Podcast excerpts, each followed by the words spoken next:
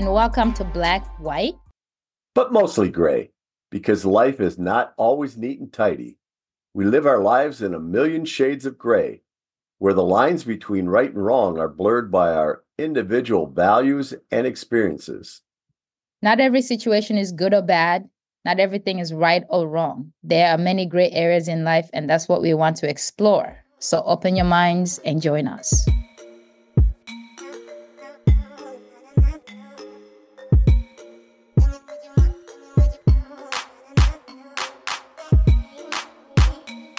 Everyone. Welcome back to Black, White, but mostly gray.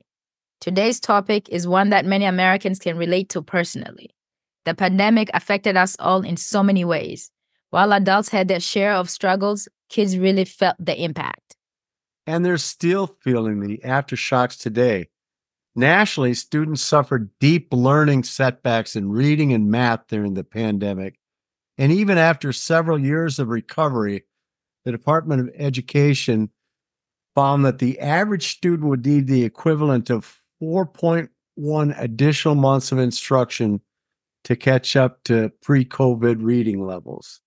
Yes, I hear there are a lot of uh, behavioral issues going on from educators and administrators as well. And we're going to get to all of that in a moment. But first, show your love of the gray with your very own black, white, but mostly gray swag available exclusively at thinkfreethreads.com. Got my gray t shirt last week and I haven't taken it off, Aliki. It's super soft, looks great.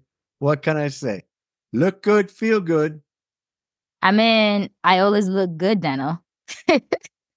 yeah, when you want to. Remember, I've seen you in some of your low moments too. Yeah, yeah, yeah. I still look good even then. okay. But let's move on. As we usually do, let's take a peek into Aliki's world where she explains some of her recent social media posts to me and and, and to us. Are you ready, Aliki? I'm always ready, Dano. The first one includes a photo where you're very smartly dressed, I might say, and you're commenting on how Africa labels people by tribe and not race. Can you read and comment? So, you know, I just said it is a, a photo of myself at work, you know. I just said Moa-Gear than Lenga. Those are the two tribes that uh, actually clans that I come from because, you know, I'm from one tribe, the Aringa tribe, but, you know, my mom comes from Gaya and my my dad comes from Lenga. So I just posted the photo saying I'm more Gaya than Lenga because I look more like my mom's people. But yeah, I mean, as far as how we identify on the continent, really, we're a tribal society, you know, and there, according to Google, over what, like 3,000. 3,000 tribes? I think it's even more than that. So There's you can excuse me if I don't know all the names of the tribes. no, I mean, I don't think anybody, not even an African, uh, him or herself, would know uh, how many of the names of the tribes. So, uh, you know, we're still a tribal society, even though we've started kind of uh, identifying. Oh, oh, one might say that tribes are being replaced by political groups like elected councils and parliaments and, and national assemblies, you know, things like that. But even within that, we're still kind of group ourselves within tribes. Well, you know, others say that you know tribalism creates a sense of belonging in communities. So, you know that that I think is is certainly one of the attributes of tribalism. Of course. I mean, these days that word, you know, has negative connotations, but really that's the most basic uh, uh identification I would think. Um only by people think thinking of it negatively. Well, I, I mean I don't think a tribalism is negative. Oh yeah, I mean if you really think about some of the genocides that that occurred in our lifetime already in terms of like let's let's say the Rwandan genocide and stuff, a lot of that was, you know, tribal you know there's a lot of tribalism that that went into all of that even some of the conflicts like some of the civil wars the civil war was born during um you know back in the days of Idi Amin or whatever uh, when he was being kicked out you know we were they came after our tribe you know the tribes that were were closely affiliated with him so yeah tribalism it, it does carry just like racism uh carries um a lot of negative connotations but really you know that's from a political standpoint. yeah. Yeah. I guess I didn't think of it negatively because I'm probably a little too ignorant about it. I should know more about it. No, I mean, you're just used to race versus uh, tribes, you know, because here we identify in, in the US, it's by race, right? Which I think is essentially the same thing, really. There's tribalism in the United States, though, too. I mean, you could, yes, we identify by race, but we also I identify by geography. We identify by our heritage. It's there's tribes. I mean, go to go to Packer Viking game. There are tribes. Oh, I forget. Yes, especially these sports teams. Yeah, you yeah. can look at those as uh, tribes in a way. Hey, let's let's go and look at your next post. Can you read it for us? Of course. It says you become unstoppable when you work on things that people can't take away from you. Things like your mindset, character, and personality. And rightfully so. All other things can be taken away from us. You know, car can be taken away, your, your, your career. And a lot of this stuff that, you know, we stress ourselves about day in, day out can easily be taken away from us. But, you know, the things that really make you who you are, uh, like your mindset and character and all of that, that those things cannot be taken away. So, you know, that was just a reminder for myself to um, focus on the things that matter. I don't know why, but that really triggered Zig Ziglar in my mind. And Zig Ziglar, he was he's he's like 30 years older than I am, but was a guru and a motivational teacher. You ever heard of the name Zig Ziglar? Oh yeah, that's a popular one within the motivational community. I always yeah. see quotes in there, yeah, by him he he has a real famous uh, quote on on on the topic, and it's if you are not willing to learn, no one can help you. If you are determined to learn, no one can stop you. I think that's that's a motivation to keep within yourself too. I mean, if you're willing to learn, if you're willing to to do what it takes, no one can stop you. That's that's it. That's right. So those are the things we need to focus on instead of all this other stuff. What a great name though, Zig Ziglar. Right? I wonder is that his real name or that's like a stage name? You know, like I got Gemini musings. It almost looks like I, I, did they have did they have stage names like in the 1920s and 30s? Well, people were acting back then, right? And then people are writing back then, you know. I don't know. We'll we'll look that up and get back to you folks. All right, here's our final post, which is a quote from Tiana Barrow. Can you read it for us? It says, The right people for your soul hear you differently, show up differently, support you differently, and nourish you differently. That's how you will know. And of course, just another reminder, another post, uh, not just for me, but you know, people who can relate to it. You know, in all our different relationships, you really do know, you can tell who is genuine and authentic by their actions and how they react to you. So that's the reason I kind of posted that. Now, this Tiana Barrow is, I, I guess, a, a, social media influencer. Is that what you'd say? You know, I can't say I know much about Tiana Barrow. I, I apologize for that. Yeah. so she's just out there posting stuff like that, but, but good stuff. But you know, in ter- in terms of looking for Mister and Mrs. Right, you know, according to Lifehack, because you got to understand, I've been out of the, you know, I've been out of the game for like 50 years. So I had to, I have to, I have to research my answers.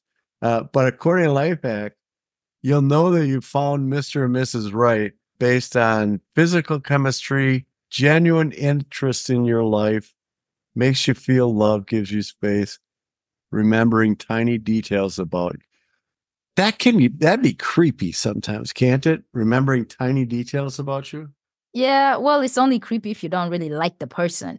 and then it's funny you you mentioned physical chemistry. I I read somewhere, you know, somebody made the comment, which I thought was kind of interesting. It said, to, you know, those butterflies you get, that's not necessarily a sign of uh, a good match. It, it that might actually be just you know your spirit, your soul, your body warning you to leave anxiety yeah wanting you to run the hell away.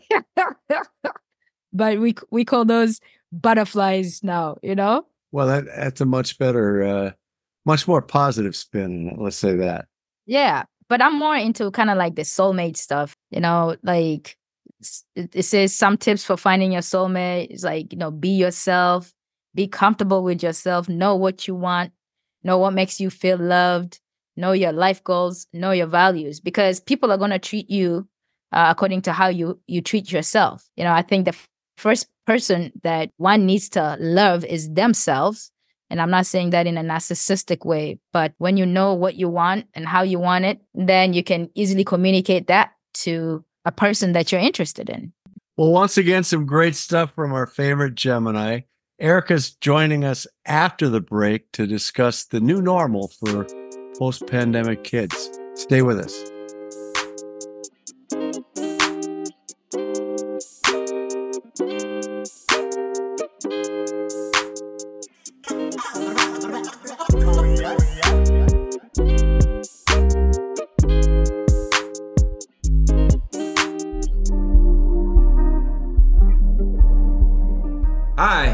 Name is David Murray, and I am creator and owner of Think Free Threads and Things, a Black owned online apparel company. Our apparel is fun, simple, and think free, with messages that encourage us to think freely, independently, creatively, intelligently, and wisely. We're excited to be the exclusive provider of black, white, but mostly gray apparel. You can check it out along with everything else we offer on our website. ThinkFreeThreadsandThings.com. That's ThinkFreeThreadsandThings.com. You can also find more info and a link to our website on the Grapevine page of ButMostlyGray.com. If we think free, we will move closer to achieving a more fair and equitable society for all people.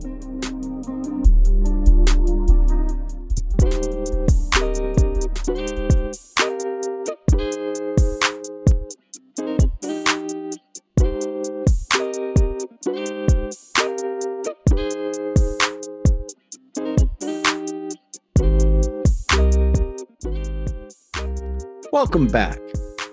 You know, I don't know about you, but I'll always remember how surreal the world became when COVID descended upon America. People telling you to wear a mask, get a shot, stay home from work, wash your hands. Every night, the news was reporting grim statistics of Americans sick, hospitalized, and dying. Imagine being a kid while all this was going on and then trying to learn remotely via Zoom call instead of going to school.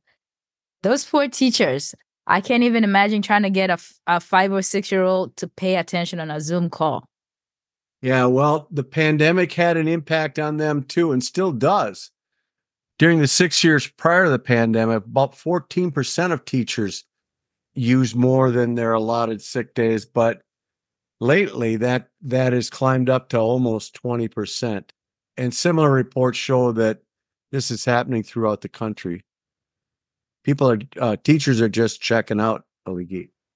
Uh, not surprising at all. I mean, I I wasn't teaching; I was working, and I was checked checked out too. Uh, yeah, teachers are burned out and tired. Uh, tired of the disruptions caused by COVID. Tired of parents expecting them to raise their kids. Tired of the lack of funding and support. I mean, at some point, I I actually thought about going into teaching, but I saw the the things teachers were going through, and this was pre uh pandemic, pre COVID. So I can just imagine how much worse it's gotten since then. Erika, you and Yeah, Mike yeah. were both you and Mike were both working when the pandemic hit. What was it like for you? What sort of adjustment was it to go from sending your daughter off to school every day to having her work or learn from home? it was a definite disruption. Luckily, we were um, fortunate to have employers that were understanding and um, were able to carve out time. And also, my daughter was 10.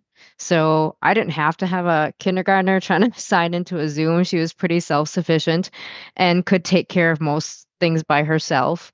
Yeah, e learning, we remember everybody thought, you know, how long can this be? Maybe one or two weeks. But then Right. as the weeks dragged on, it's like, oh, shoot, we better get a dedicated space for her to set up shop. You know, the kitchen table isn't working anymore for us. Ikea had a big run on build your own desk. Yeah. You couldn't Right. find them on Facebook Marketplace. Certainly, there were exceptions. Some kids did very well. But the nation's report card says that basically we wiped out two decades of po- progress for math scores for fourth and eighth graders. You Yeah, I saw that. through year period. Yeah, the fourth grade students won't catch up to 19, uh, 2019 math levels until 2036 at this rate. Well, are they still going to be in fourth grade in 2036? Hopefully not. I, I don't think they'll hold them that long. That's long. going to be but, some uh, old fourth graders. Big guy. yeah, yeah. You know, these kids are looking older anyways. Well, kids, kids these days they don't really write well, or I don't know, like reading and writing with with all this technology. Man, Aliki, you sound like your grandparents, you know?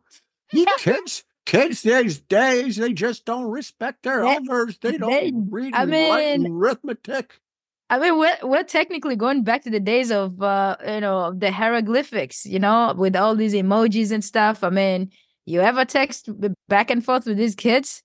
I'm like, what is this? You can't, you know, you can't write a complete sentence. but Well, yeah, Lila, I mean, Lila rel- relies on this thing called Grammarly to run her stuff through because she does. She has no idea how many commas to put where, and nobody's learning about prepositional phrases anymore. Apparently, so it's Well, let me, it's let me tell you, in five years, prepositional phrases are going to be pretty irrelevant. You know, these kids have to, they're, they're entering a whole new world with, you know, the, the tools that are available to them and how Mhm. they've got to harness them. I mean, you know, it's overwhelming at times, but pretty exciting too.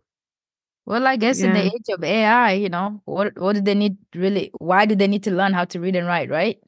Unless you know you you know something happens because I mean technology is fickle too. Like something could happen where you know we don't have access to technology. So what are they going to do? How are they going to survive? Those are those are the kind of things I think about sometimes. Like, yeah, technology is great, and our, our kids now and grandkids, you know, they do well when they have access to it. But what happens when that's not there? I mean, with all these uh, natural disasters that are happening, you know, we get storms that disrupt power lines and stuff. Remember what happened in Texas, where people went for like weeks without power? yeah, I mean, like, so those kind of things, like, we still, I think, need to impart the importance of reading and writing and being able to be critical thinkers without depending on uh, technology for, for for the future generation. I think it's it's a good plan B. I couldn't agree more that the challenge for us as a society and for our educators is how do we give our kids the critical thinking skills they need so they can use these tools and use them for good and not get uh, swept away by you know this whole AI generation. That's that's the challenge. You know, the pandemic has affected kids and parents, of course, in a big way. Teachers of second and third graders are saying uh, these kids can't read. You know, Uh, so my ranting there, you know, is not just me ranting. I mean, it's real statistics out there. They're saying the younger kids are talking and walking and interacting later and less frequently. They're more prone to certain behaviors like outbursts and aggression and separation anxiety. yeah. So, yeah, I mean, it's it, it was a traumatic time to be a kid. Still is a traumatic time to be a kid. It's really unfortunate too because you know for these school age kids, um, I worked for a um, a learning software company for a couple years back in the day. You know, you you just understand that if somebody can't read independently by third grade, they are going to have a real hard time because you're not learning to read. Then you're reading to learn. Jeez. And then the impact of it on uh, infants and toddlers, that's another one that uh, we don't talk about most often, but there's definitely big time, big time behavioral issues. I remember I was spending time, I think that was uh, 2021 with my niece out in Texas. And she is definitely, you know, an, uh, uh, an iPad kid. And um, So she's a she's a Gen Alpha. Yeah, she is. She actually just turned uh, four or five, I think. So Oh, Gen Alpha is anyone born between 2010 and 2024. Yes. Actually, she was born at the onset of the pandemic. I remember. Yeah, of course, she's attached to her technology. And I just remember one time, you know, we're sitting there, you know, she's on her iPad, of course, you know, watching her games. And you know, a commercial came on that her tiny finger couldn't like forward, you know, right away. And she was so pissed. And she just looked at me, took the iPad and hit me on the head. Yeah. I was like, oh my God. And it was painful too. I was like, and you can't, she was so young. It's like, you can't really do anything to her. And I'm looking at this little girl like, are you kidding me? And then she repeated it a couple a couple times. So I had to punish her to let her know that, you know, definitely that is not the way to handle your frustrations. but you know, it's understandable that because that's what they know. I'm guilty. I've I've given Yeah. my kid uh, the iPad for long stretches of time just to save my own sanity. And you know, with COVID and everybody being home, we just needed to fill some large stretches of time. I mean, you can only play categories so much, or pretty soon you're you're busting out the twister board and somebody's getting hurt. You know, so we we did allow the iPad. I I think just knowing when when enough is enough, balancing that is really important. Well, two studies from uh, Rhode Island Hospital and the nonprofit Lena Foundation found that babies born during the pandemic vocalize and engage in verbal interactions much less than their pre pandemic counterparts did. The researchers point to lack of exposure compounded by caregivers' stress. Mm. Pandemic babies uh, also had fewer people talking and interacting with them for uh, less time every day. So I guess everything we're discussing does make sense and we can just all we can do is to do our best you know going forward As a grandparent with seven grandkids, who's pretty much introduced each of them to their to the iPad, I, I do want to say there are some benefits of tablets and technology. I, you know, I think it helps improve their their vocabulary, their skills. You want to have your kids ready to go to school because they're using tablets already at uh, 4K. I, I'm amazed how a four year old can figure out a password and uh, shrink a screen and go to a, a a video that they want. I mean, Yeah. That's true. I mean, That's I- true. think of what you and I could do at four years old. I mean, I don't think we could button our trousers and tie our shoes yet, could we? At four? No i don't I, I think so. some of us could. i guess not back in the dinosaur days right Hey. And then, uh, Hey, hey, Aliki, are we getting this Asian superiority thing going at us again here? well, you know, I'm we sure are, you were we ahead are of the high curve. performers. I'm Yeah. You were ahead of the curve. Erika. Probably tied your shoes before I did. But I- I'll tell you, the one question I have for my grandkids is this making you smarter? Or is this turning your mind to mush? They Mhm. don't always answer it, but you know, That's because they're zombies. yes, it makes me They're- feel better. So Yeah. They don't even hear you. I mean, I think mine has um her headphones permanently connected to her poor little ears. So occasionally she'll pop an ear out and be like, What'd you say? As I'm walking past or to command food or something like that. you could be three feet away talking to them. What do you want for dinner? What do you want for dinner? What do you want for dinner? And they are so zoned in. And then it's like the Mhm. third time, then they're looking at you like, there's no way she didn't hear me three times, you know? do you ever wonder erika about the you know the permanent headphones leading to some hearing problems in the future Myself, I, I have selective hearing and I say what a lot. So I'm I think it's maybe just in her in the in the cards for her. So whether it happens now or later, Grandma Leaky, remember when your parents and grandparents told you that that loud rock music was going to ruin your hearing? How'd that, how'd that turn out? I never listened to rock music You know, That- Erika, some some say they're really are not iPad kids. It's there, there's iPad parents, and we've talked a little bit about it. You know, some kids have been glued to the internet since you know infancy. You know that iPad kids are the result of parents working increasingly demanding careers, and as you mentioned, finding a way to fill some of those large gaps. You know, half of all all kids today have uh, access to newer mobile devices at home which would be either an iPad or a tablet, or some have smartphones even. So, Yeah, it's pretty rare, I think, for a kid not to have some access to a tablet or phone, depending on what they're doing. If they're going out to eat, you know, it's the way to keep them quiet while you eat. Um, even as far as I've seen kids in uh, in like a church service with little headphones on, that's pretty bad. But oh, and you know. I- I'm guilty. I'm guilty too. And we started off, uh, you, you know, an hour here, an hour there, and then it just sort of went to two or three hours. And you know what? I I keep tabs on my kid. I know that she's doing well in school, so it, if that is what she likes to do in her spare time, um, I'm right next to her on my phone. So I, I feel like I can't really say much. I guess the number one thing that parents were just they could not wait for the kids to go back to school. Now, because think about it, you're you're working your regular shift at home while your kids are there, twenty four seven. I mean, I I don't Well, know how you guys did it.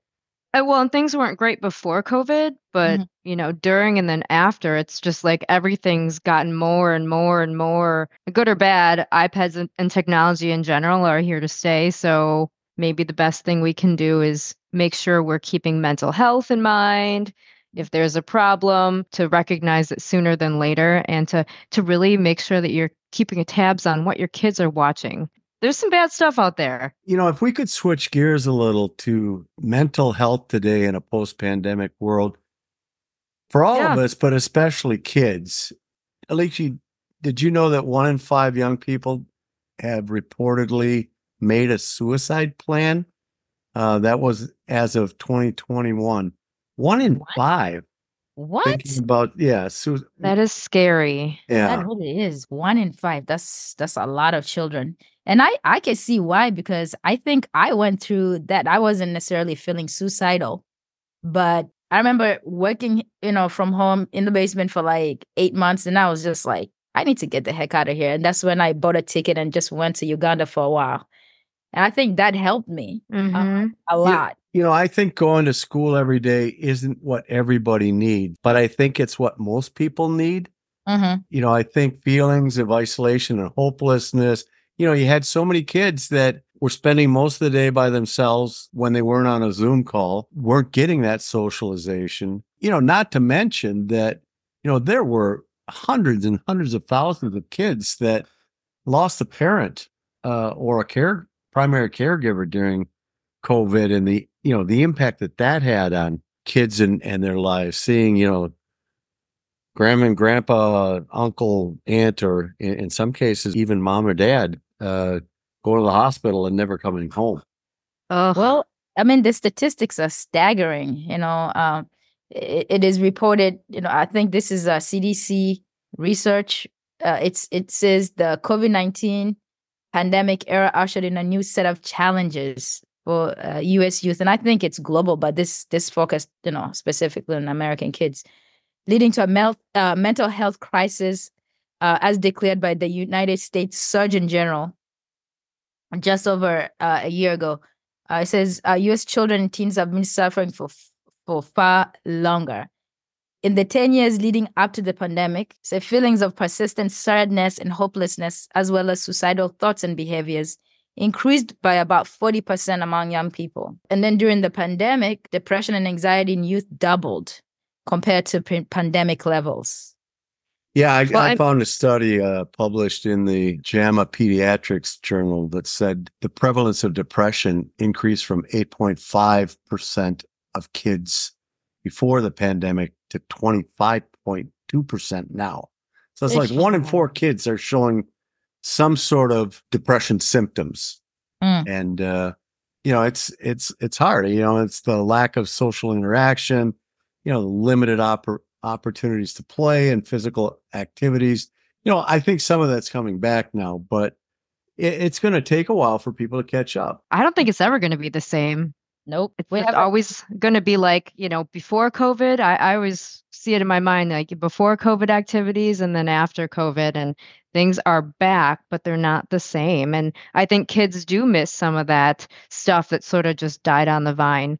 You know, maybe some of those events that just never made it back. Or um, I know a lot of kids have been um, struggling with, they call it reentry Mhm. um, avoidance of going back to school, of social situations, participating in sports like they did before. It's just something they did before, then they didn't get to do it for a couple years, and now it's like uh, they have that awkwardness and that anxiety of getting back in the saddle, and um, they don't know how to interact with humans anymore. They've lost that right. And and they're playing a lot of young people are playing more video games Mhm. because they can go they can go home to the safety of their own rooms log on and have some source socialization but it's not a face-to-face interaction you have that escape and that submersion into a really virtual and highly engaging electronic world Yep. They're basically just uh, out there using their own avatars, right? yeah you can be what you want to be right hmm hmm That's that's actually I'm not surprised by that at all because as old as I am, I suffered from some similar issues. Like I I couldn't even I remember trying to interview for a, f- a few jobs right after the pandemic and I was I couldn't do it. It was for my my people skills and you know I'm quite I'm quite good uh with people. But I I had issues with that. So one of the things I decided to do was actually go work at this this hotel.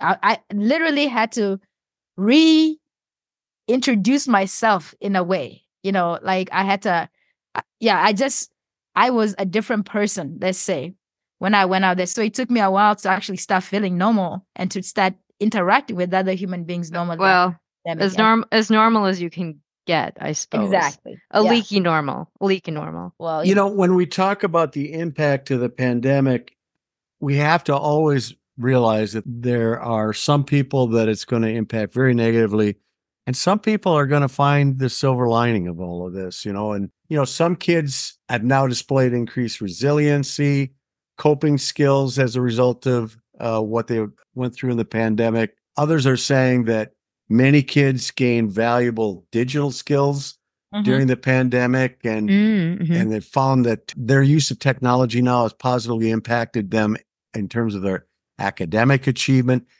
I think a lot of it depended on what sort of support were you getting at home, because I, I know here in Milwaukee there there there were some some kids that throughout the pandemic they never opened a book, they never went online, they never had the opportunity because they you know they didn't have access to the tools they needed. The families that you know were able to provide that you know their their kids are probably no worse for the wear. Well to a you certain know extent. Yeah, Yeah. so i had a this an interesting uh, example. A friend of mine you know who is a single uh parent had their had uh, his teenage son staying with him during the pandemic and this kid he just never really attended those classes right the the virtual online classes this th- this kid's out there you know he found he found out later that this kid was out there like basically ordering stuff off of amazon with oh I, I mean, yeah. So imagine it's just a father and son situation. There's not much structure, you know, and the kid, you know, he's an overachiever naturally, right? So the father's just like, oh, he's fine. He's, you know, he's paying attention. He's taking his virtual classes. No, everything just went. So that's that's I guess you know that's not going in line with what Daniel was saying in terms of the positive stuff. But when you do think about horrible things that we go through as adults, uh, not as adults, just as human beings in general, whether we're children or we're children or not, the only way to really turn these negative things into something positive later on is you know by using that as fuel, right? You gotta use the the negative stuff that happened to you that you went through as fuel to keep going and to imagining a brighter future and going a- and moving towards that future. So the children that are going to be doing well uh, will be those kids uh, that understand that or have parents or adults in their lives that can help them turn that all the negatives the grit. The They grit yeah. they they need grit and they need the ability to learn and to be critical thinkers. I mean those those are the skills that are going to get you places. Hmm and there's so many adults without those skills and it's you you can you can tell they're struggling let's not even go there erika. Let's not get started. I know. Stop it, sorry. yeah. No no no. I'm just saying that's that we can go on exactly. on forever. Hey ladies it looks like the sand in the hourglass is almost gone. Uh any final thoughts? I think it's more important than ever to show compassion and empathy for our fellow humans and to our kids. They need us to show them the way and to lead them out of the darkness.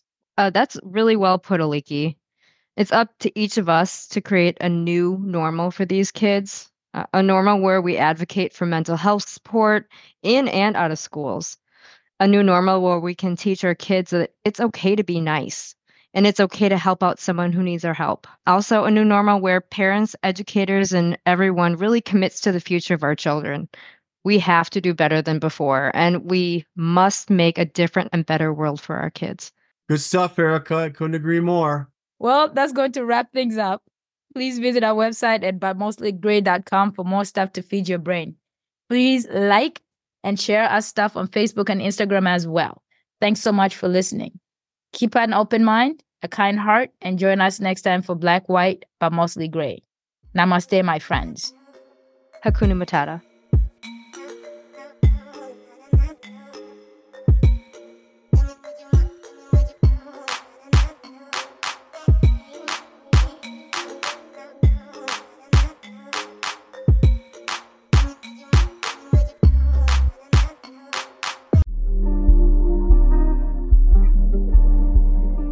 McGinnity Family Foundation seeks to transform the world by helping young people use their innovative spirit to address local and global challenges.